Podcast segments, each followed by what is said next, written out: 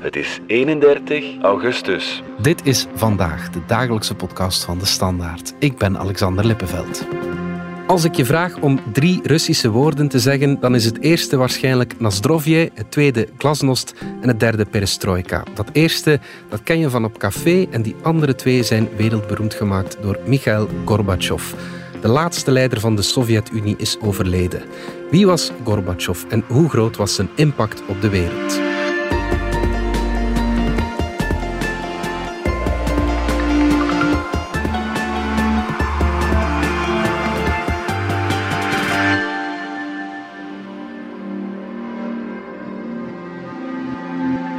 Corrie Hanke en Jorn de Kok, buitenlandjournalisten. We maken speciaal een extra podcast naar aanleiding van het uh, overlijden van Gorbachev. Corrie, jij onderbreekt er je vakantie zelfs even voor. We doen dat enkel voor de belangrijkste mensen op de planeet. Hè? Ja, Gorbachev uh, in ieder geval voor ons is iemand waar je niet uh, voorbij kan gaan. Uh, superbelangrijke man voor ons. Mm -hmm, mm -hmm. ik zei het in mijn inleiding, die woorden glasnost en perestroika. Leg eens even uit, wat, wat is dat? Ja, glasnost en perestroika zijn uh, twee begrippen die wij in het Westen dankzij Gorbachev hebben leren kennen. Glasnost betekent eigenlijk openheid, transparantie en perestroika staat voor hervormingen. Mm -hmm. um, en dat waren eigenlijk de twee basisdoelstellingen waarmee Gorbachev, die op dat moment de grote leider van de communistische, laat maar zeggen, Sovjet-Unie was, uh, zijn land wilde hervormen. Mm -hmm. Hij dacht dat als arbeiders maar inspraak zouden krijgen in de productieprocessen en hun mening konden zeggen over wat er allemaal fout liep. Want er liep enorm veel fout in die periode in de Sovjet-Unie. Um, hij dacht als, als arbeiders daar hun mening konden over zeggen, dan kon het systeem daarvan leren en verbeteren. En dus perestroika was zijn manier om een aantal hervormingen door te drukken of dat waren zijn economische hervormingen, maar dat was zeker niet de hervormingen uh, die uiteindelijk tot het Rusland van vandaag hebben geleid. Mm -hmm. um, ik heb het even opgezocht wat hij over perestroika zei, en het is echt nog wel zo Sovjet-taal. Het is een revolutie, een beslissende versnelling van de samenleving en een culturele ontwikkeling van de Sovjetmaatschappij die radicale veranderingen met zich meebrengt naar een kwalitatief nieuwe staat больше организованности и дисциплины. И тогда мы сумеем вывести на полный ход перестройку, придать новые импульсы развивающемуся социализму. Hij had wel grondige hervormingen op het oog, maar dat was allemaal wel binnen dat communistisch raamwerk. Ja, maar die ja. twee woorden die zijn bij ons zo wel een eigen leven gaan leiden. Ja, ja, inderdaad. Dat zijn de woorden die in onze ogen uh, tot het einde van de Sovjet-Unie hebben uh, geleid natuurlijk. Want dat was hij natuurlijk, de laatste leider van de Sovjet-Unie. Laat ons even duiden, die man, Mikhail Gorbachev, waar komt hij vandaan? Hij komt uit een klein dorp in Stavropol. En uit een communistische familie. En hij was een, een voorbeeldleerling, een voorbeeldkind. Hij ging met zijn vader naar de akkers uh, en werkte daar zo hard dat hij medailles kreeg daarvoor. Mm-hmm. Dus hij werd binnen de gemeenschap en altijd maar ruimer en ruimer eigenlijk gezien als zo uh, een beetje de, de, de modelcommunist. Um, hij is dan uh, vanuit Stavropol naar uh, Moskou getrokken om rechten te studeren. En heel vlug maakte hij zijn weg door de communistische partij. En dus eigenlijk al op vrij jonge leeftijd zat hij in, in de toporganen. Eerst in het politbureau uh, van de communistische partij. En hij is dan in 85 is hij leider van de Sovjet-Unie geworden. Hoe zag die Sovjet-Unie er in 85 was het? Hoe zag die eruit? Wel, ik was tiener in de jaren tachtig en dat was zo een mastodont die dat er ergens lag, omvat in grijsheid. We wisten daar eigenlijk niet veel over. Je kon daar ook moeilijk naartoe. Eén keer per jaar stonden die leiders van de Sovjet-Unie bovenop het Lenin-mausoleum in Moskou naar de 1 mei-parade te kijken. Die hadden allemaal een grijze jas aan en die hadden een grijze hoed op. En voor de rest werd er gesproken over kernraketten, SS-20's, SS-22's. Dat was allemaal heel bedreigend. Maar eigenlijk wisten we dus niet goed wat het daar speelde. En mhm. daarom was die, die Gorbachev was dat zo'n verademing. Plots ja. zagen we een Sovjetman die ook kon glimlachen. Dat hadden we eigenlijk nog nooit gezien. Voordien was er die uiterst stijve Leonid Brezhnev geweest, dan die akelig uitziende KGB-man Yuri Andropov. En plots was er daar die Gorbachev met zijn vreemde wijnvlek op zijn hoofd, maar die straalde vriendelijkheid uit. Ja, ja, ja. Dat was eigenlijk nieuw voor ons in het Westen. En dan begon hij ook nog allemaal dingen te zeggen als de Sovjet-Unie moet hervormen. Dus die man, dat was zo net een godsgeschenk. Ja, en dan ging hij nog op de foto met uh, onze leiders, uh, zeg maar, hè, tussen uh, aanhalingstekens. Wel, er werd plots intensief gepraat. Hè. Nu weten we beter van wat er in die Sovjet-Unie speelde dan nu. Die Sovjet-Unie was failliet. Die was kapot gecorrumpeerd, inefficiënt, ze hadden geen geld meer. Dus hij moest wel iets doen als hij die Sovjet-Unie wilde redden. En dat is redelijk essentieel om Gorbachev te begrijpen natuurlijk. We zien die man nu als de doodgraver van de Sovjet-Unie, maar dat was helemaal niet zijn doel. Hij wilde net die Sovjet-Unie redden. Mm maar daarvoor moest hij dus wel in gesprek gaan met het Westen. En toen is er een, plots een gigantische stroomversnelling gebeurd. Hè. De gesprekken over de Duitse hereniging, de val van de muur, het einde van de Koude Oorlog, kernwapenverdragen, alom. Dus plots zit je daar in een maalstroom aan gebeurtenissen die op gang zijn gekomen als logisch gevolg mhm. van wat Gorbachev in Moskou probeerde te doen. Eh, maar met voor hem een zeer ongewenst effect. Dat is een beetje de tragiek van Gorbachev eigenlijk. Mhm. Hij had natuurlijk ook al die contacten met het Westen nodig en de ontwapening en de troepen terugtrekken uit Afghanistan, omdat hij besefte dat al dat geld dat in defensie gestoken wordt, dat hij dat nodig had om zijn eigen land te hervormen, om de eigen economie nieuw leven in te blazen. Dus het, het was ook een beetje, hij moest het ook doen. Ja, ja, ja. Um, de Sovjet-Unie is dan gevallen in 1991. Dat was zijn doel niet, je zei het al. Waarom is dat dan toch gebeurd? Als een, een sterke leider ja, een plan heeft, dan voert hij dat meestal wel uit. Ging het zijn petje ergens te boven, mag ik dat zeggen? Ja, ik denk dat er uh, twee redenen zijn. Het eerste is dat hij binnen de, de partij enorm veel uh, tegenstand kreeg. De, de klassieke apparatchiks, die volgens de klassieke regels naar boven waren gegroeid en promotie hadden gemaakt, die waren doodsbenauwd voor heel dat idee van transparantie en fouten blootleggen en zo. Dus binnen de partij was er enorm veel weerstand. Een aantal uh, Russische uh, leiders vonden het wel een vies idee dat de Sovjet-Unie uh, kleiner en minder macht ging krijgen. Mhm. Dus Gorbachev had expliciet aan de leden van het Warschau-pact gezegd van als jullie bevolking een andere richting willen uitgaan, dan gaan wij geen troepen meer sturen. Dus dat, en dat zag je dan inderdaad in Duitsland en nog in Polen. Je zag dat grote rijk ook afbrokkelen en een aantal conservatieven binnen de partij of een aantal Russen vonden dat een hoogst onaangenaam idee. Mhm. En een derde reden is natuurlijk dat hij kon het prachtig uitleggen. En hij had waarschijnlijk wel een visie over de buitenlandse internationale politiek. Maar hij had geen flauw benul hoe hij die economische hervormingen moest aanpakken en welke richting dat hij moest uitgaan. Sommigen zeggen misschien wilde hij wel richting eurocommunisme uit, misschien wilde hij wel China uit, maar hij had geen flauw benul en hij twijfelde, hij twijfelde, hij nam geen cruciale beslissingen. Hij werd intussen dan ook nog eens voorbijgestoken langs de andere kant. Dus je had mhm. aan de ene kant die conservatieven die druk bleven zetten, maar aan de andere kant was er dan plots die Boris Yeltsin die opdook en die sneller wilde gaan dan Gorbachev. Dus hij werd aan de ene kant werd er aan zijn armen getrokken van ga niet te snel. En aan de andere kant heb je die op dat moment nog jonge, krachtige Boris Yeltsin die zegt van laten we die Sovjet-Unie vergeten. We gaan gewoon een onafhankelijk Rusland stichten. En dat is het. Einde van de Sovjet-Unie. Dus ja. Gorbachev werd eigenlijk, als je het zo mag zeggen, werd ingehaald door de geschiedenis. Hij kon eigenlijk zelf niet volgen, zoals Corrie zegt, met van, hij wou van alles doen, maar tegelijkertijd waren er al allerlei dingen in gang gezet die hij niet meer kon controleren. Hij kreeg het daardoor enorm moeilijk, want dan krijg je natuurlijk Jorn, de Augustus-coup. Mhm. Toen Gorbachev daar op zijn, eh, zijn dacha, zijn buitenverblijf op de Krim zat. En dat de conservatieven hem toen huisverbod gaven. En dat was eigenlijk het moment voor Yeltsin om dan zijn spierballen te laten rollen en te tonen waartoe hij in staat was. Ja, Yeltsin is dan president eh, geworden, de eerste president van wat Rusland uh, werd. Maar als we nu terugkijken naar die periode, Rusland is nadien ja, toch erg arm geworden.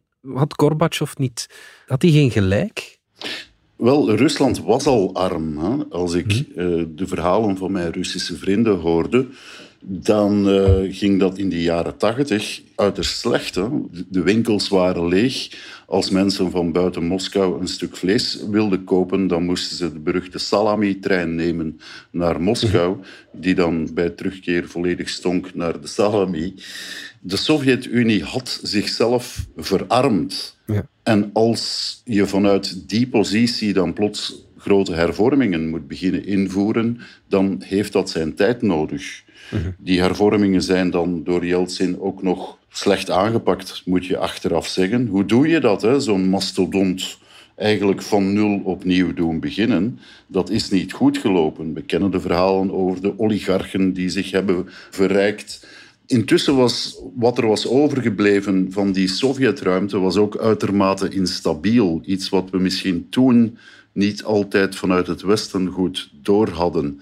Het is niet allemaal geweldloos verlopen. Hè. Uh, Gorbachev heeft nog tanks gestuurd naar Litouwen, naar Vilnius, om daar de Litouwse opstand te onderdrukken. Hm. Uh, in Litouwen herinneren ze zich dat vandaag zeer goed, nu Gorbachev, die zogenaamde vredestichter, is overleden. Hm.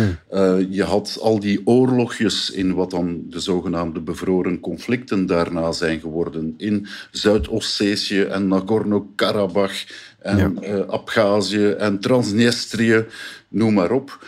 Dus voor ons was dat toen van, ah, het probleem is opgelost. Terwijl voor hen was dat van, wow, wat is dit hier allemaal? We moeten onze hele economie van scratch opnieuw opbouwen. En er beginnen zich hier allemaal oorlogjes af te spelen in onze eigen nabijheid, waar onze jongens moeten gaan vechten. Dus mhm. de visie vanuit Rusland was compleet anders dan die van bij ons in het Westen. Mhm, mhm. Ja, Joran, je, je, gebruikt het woord oorlog, maar je had ook in de grote steden heersten natuurlijk ook kleine oorlogjes dan. Hè?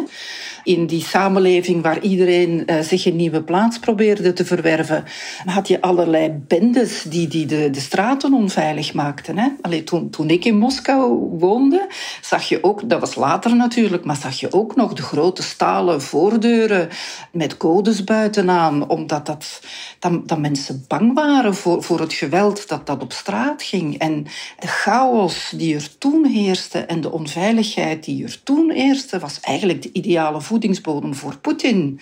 Om dan carrière te maken met een harde hand te prediken. Mhm. Hoe wordt er dan vandaag in de Russische media gekeken naar uh, dat overlijden van uh, Gorbachev? Staat hij daar vooraan op de voorpagina's of is dat een voetnoot? Uh, hij zit zeker in het nieuws, maar ja, de Russen hebben dus een andere herinnering aan Gorbachev dan wij. Mhm hij wordt toch gezien als die doodgraver van de Sovjet-Unie. En Poetin heeft al ergens in 2005 gezegd dat dat de grootste geopolitieke ramp was van de 20e eeuw. Dus je zit een beetje met een complexe relatie, denk ik, tussen Rusland en Gorbachev. Rusland heeft geen, ook de gewone Rus, heeft eigenlijk geen goede herinnering aan Gorbachev. En tegelijkertijd het is niet dat het op dit moment zo enorm veel beter gaat in Rusland, want Poetin heeft zijn eigen catastrofale fouten gemaakt. Ja. Joren, maar denk je niet dat uh, mogelijk de invasie in Oekraïne toch wel weer een kentering zou kunnen brengen? Ik herinner mij voor de oorlog dat uh, Gorbachev helemaal niet geliefd was. Dat uh, Stalin ondertussen beter scoorde van grote Sovjetleiders dan nu. Maar ik vraag me af wat er nu aan de hand is. Ik weet niet of jij het gezien hebt vandaag, de, de front van Novaya Gazeta, de kritische gazet. Mhm. Maar die wel schrijft van hij was de man die die vrede bracht. Hè? Denk je niet dat er een kentering zou kunnen komen? Dat denk ik eigenlijk niet. Bij de zogenaamde liberale Russen denk ik wel dat zij hem een beetje altijd hebben gezien als eh, de man die de hervormingen bracht en die voor een stuk democratie heeft gebracht. Eerst binnen de Sovjet-Unie en wat dan later door Yeltsin eigenlijk is uitgebreid in Rusland. Dus daar wordt door die liberale Russen zeker en vast naar verwezen en met heimwee naar teruggedacht. Dus Gorbachev liet kritiek toe, wat voordien in de Sovjet-Unie alleen binnenskamers mocht. En uh, nadien onder Poetin is dat weer allemaal teruggedraaid.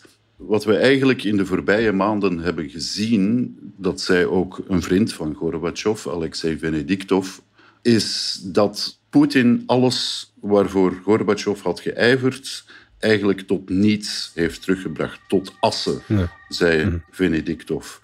En misschien speelt dat gevoel nu wel een beetje met die enorme schaduw van die invasie in Oekraïne op de achtergrond. Maar aan de andere kant is het ook zo van, ja, het is niet daardoor dat de Russen nu plots gaan denken, of de gewone Russen, van ja, die oude Gorbachev had eigenlijk toch altijd gelijk. Wat vond hij nu eigenlijk van Poetin? Dat heeft hij eigenlijk nooit duidelijk gezegd. Aan de ene kant was het van ja, soms is Poetin te autoritair. Aan de andere kant heeft Rusland op dit moment wel een, een autoritaire leider nodig, want we hebben geen ervaring met democratie. Dus er was altijd dat beetje kritiek maar eigenlijk dan toch maar niet. Want blijkbaar wou Gorbachev toch wel ja, ergens goede banden behouden met Poetin. Mhm. Dus echte kritiek, grondige kritiek op Poetin heeft Gorbachev eigenlijk nooit geleverd. En hij mhm. probeerde dan zelf een beetje die oude, wijzere staatsman te spelen. Maar hij, is, hij, heeft nooit op de tafel geklopt en heeft gezegd van Poetin is hier fout bezig. Zelfs, voor zover we weten, in de laatste maanden ook niet. Hè. Wat we horen is dat Gorbachev ontzet was over de invasie in Oekraïne. Maar zijn eigen stichting heeft in februari, 26 februari, twee dagen na het begin van de invasie, alleen een heel wishy-washy statement uitgevaardigd van we moeten praten en vredesonderhandelingen en wederzijds respect, waarop de Oekraïners natuurlijk zeggen van hoezo wederzijds, jullie zijn ons land binnengevallen en jullie soldaten staan hier voor de poorten van Kiev. Een aantal jaar voor de oorlog moet Gorbachev ooit eens gezegd hebben dat hij vond dat Poetin niet zo slecht bezig was. Omdat hij het grondgebied en het idee van een, een groter Rusland, dat Poetin dat wel verdedigde. En daar kon Gorbachev, die uiteindelijk toch zag dat het Rijk uh, in elkaar gestuikt is, uh, mm um, zich wel mee verzoenen. Ja, oké. Okay. Ging dat dan over de Krim-invasie? Hij heeft er eigenlijk altijd gezegd, hè, Gorbachev. Zo van, hij heeft nooit echt afstand genomen. Dat zit er bij die oude Sovjets en ook bij Russische nationalisten toch diep in. Dat is van, ja, de Krim is uiteindelijk toch van ons. En uh, Oekraïne hoort eigenlijk... Zijn dacha stond op de Krim, hè? Ja, en, mhm. en Oekraïne hoort eigenlijk toch ook wel bij ons. Alleen de gradatie eh, waarin dat ze dat soort van dingen benoemden verschilde. Maar Gorbachev was een oude Sovjet net zoals Poetin een KGB-man was in die oude Sovjet-Unie. En, en die hebben daar heimwee naar, ja. Wel, wat Gorbachev, ik heb hem ooit één keer mogen ontmoeten in 2004, mhm. daarover zei, was zo een soort van ja, de dingen moeten veranderen, maar het zal noodgedwongen traag verlopen. Het was alsof mensen als Gorbachev, en dat zie je ook in Poetin, zo van zichzelf tijd moesten geven om te aanvaarden dat de wereld verandert. Ja. En, en dat hoorde ik toen ook in dat gesprek met Gorbachev, dat was zo, hij had eigenlijk wel wat kritiek op Poetin, een beetje te autoritair, maar de mensen zullen dat voorlopig wel aanvaarden, want Russen zijn zo, die aanvaarden dingen, maar op een dag zullen ze dan wel de straat opgaan. Maar op welke datum in de toekomstige tijd dat ging gebeuren, dat, uh, dat, dat bleef zo een beetje in het vage. Hmm, oké, ja. Toen ik Gorbachev mocht ontmoeten in 2004, ik was uitgenodigd samen met enkele andere journalisten voor een gesprek met hem in Luxemburg. En dat was surreëel. Mhm. Omdat ik zat oog in oog met die grote Gorbachev. Ik weet niet of het ermee te maken had, maar bij mijn eerste vraag die ik stelde, gooide ik mijn kop koffie om.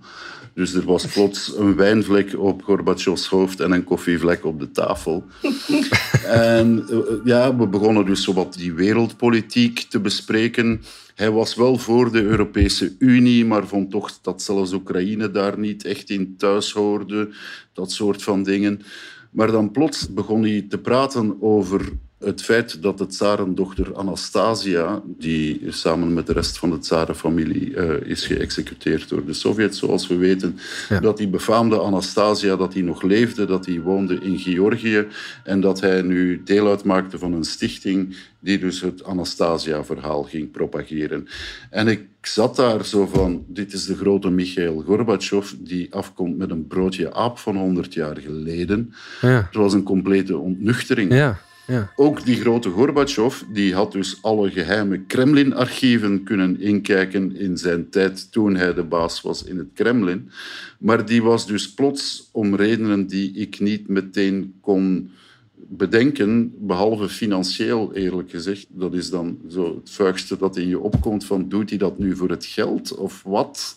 Ja. Uh, begon die plots het Anastasia-verhaal uit de doeken te doen. Een soort complot uh, ja, ja, en het was gewoon... Hij, hij, zei er zelfs op een bepaald moment nog bij dat hij de indruk had dat Nicolaas II, de, de, de laatste tsaar, dat hij ook de executie had overleefd. Want hij, hij had ooit eens... Of, niet hij zelf, maar een van zijn vrienden had een foto gezien waarop Nicolaas II stond samen met Stalin en Beria, de baas van de geheime dienst onder Stalin. Maar dus het was compleet surreëel. Ik zat daar in het begin in grote aanbidding bijna van die grote Gorbachev. De meest, meest, historische figuur, denk ik, die ik ooit heb mogen ontmoeten. En dan begon die over tsarenddochter Anastasia. Ik denk dat een beetje dat dat is zoals veel Russen zich voelen als ze aan Gorbachev denken. Dat was zeer grootse verwachtingen. En dan, ja, wat blijft er van over? Maar je merkt ook bij Poetin dat hij de dynastie en het tsarendom eigenlijk terug in ere herstelt. En je zou je eigenlijk kunnen afvragen of wij in het Westen, de generaties voor ons, niet zo verliefd waren op het idee van transparantie en glasnost en, en de hervormingen. En dat we dan daar een ideaalbeeld van Rusland hebben van gemaakt. Van, ah, en die gaan zich dan als elk Europees land uh, gedragen. Terwijl wij te weinig oog misschien hebben gehad voor inderdaad het idee van de grote geschiedenis, het grote Rusland en het belang dat Rusland altijd in de wereld gespeeld heeft en hoe belangrijk dat dat voor veel Russen vandaag nog is. Ik heb even uh, rondgekeken naar de reacties van de westerse wereldleiders vandaag. Die zijn alleen maar lovend. We luisteren even naar de Britse premier Boris Johnson en naar de Duitse bondskanselier Olaf Scholz, die de hereniging van zijn land toeschrijft aan de verdiensten van Gorbatschow. Er war ein mutiger Reformer und ein Staatsmann, der vieles gewagt hat. Wir werden nicht vergessen, dass die Perestroika möglich gemacht hat, dass in Russland der Versuch unternommen werden konnte, eine Demokratie zu etablieren und dass Demokratie und Freiheit in Europa möglich geworden sind, dass Deutschland vereint werden konnte und der eiserne Vorhang verschwunden ist. Mikhail Gorbachev is one of those people who triggered a, a change, a series of changes that perhaps he didn't anticipate. Maybe he paid his own political price for it. But when history is written, he will be, I think, one of the authors of a fantastic change for the better. Ook Joe Biden is heel lovend. Ik citeer: Zijn daden waren die van een leider die over voldoende verbeeldingskracht beschikte om te zien dat een andere toekomst mogelijk was. Het resultaat was een veiligere wereld en meer vrijheid voor miljoenen mensen. Ja, Corrie, zijn grote woorden. Ik vind dat het een beetje illustreert hoe het Westen hoopte dat Rusland onder Gorbachev een Europees land zou worden. En ze blijven zich vasthouden aan dat ideaalbeeld, denk ik, dat zij op dat moment hadden uitgetekend voor het nieuwe Rusland, het, het post-Sovjet-Rusland. Mhm, mhm. Misschien zijn er twee factoren aan het werk, denk ik. Aan de ene kant is het een terecht eerbetoon aan die man die historische dingen heeft verwezenlijkt. Dat einde van de Koude Oorlog, de val van die verschrikkelijke Berlijnse muur. Mhm. En er werd gepraat. En ik denk dat dat het tweede element is dat speelt. Dat is dat we misschien een beetje heimwee hebben naar die glimlachende Gorbachev met wie te praten viel. Mhm. Poetin, daarmee zitten we terug in die jaren 70 van de Sovjet-Unie, om het maar zo te zeggen. Van die wat mysterieuze man die duidelijk nooit het achterste van zijn tong laat zien. Zo'n Poetin waarmee niet te praten valt, die duidelijk zijn eigen plannen heeft. Dus ik denk dat het bij ons ook een beetje heimwee is naar een Russische leider waarvan we denken van daar valt mee te praten. En die meent het ook goed met zijn land, niet alleen met zichzelf. Mm ja, en ik wil nog eens even terugkomen, maar expliciet in de verf zetten wat Jorren zei. We mogen niet onderschatten de invloed die Gorbachev internationaal heeft gehad. Enfin, de val van de Berlijnse muur, de EU die uitgebreid is, de NAVO die er een aantal voormalige landen van het Warschau-pact heeft bijgenomen. Dus hoewel hij het niet bedoeld heeft, maar hij heeft wel de wereldorde op zijn kop gezet. Uh, De wereld zou er heel anders hebben uitgezien mocht Gorbachev niet geleefd hebben. Absoluut, ja. Goed, Jorn de Kok, Corrie Hanke, dank jullie wel. Graag gedaan.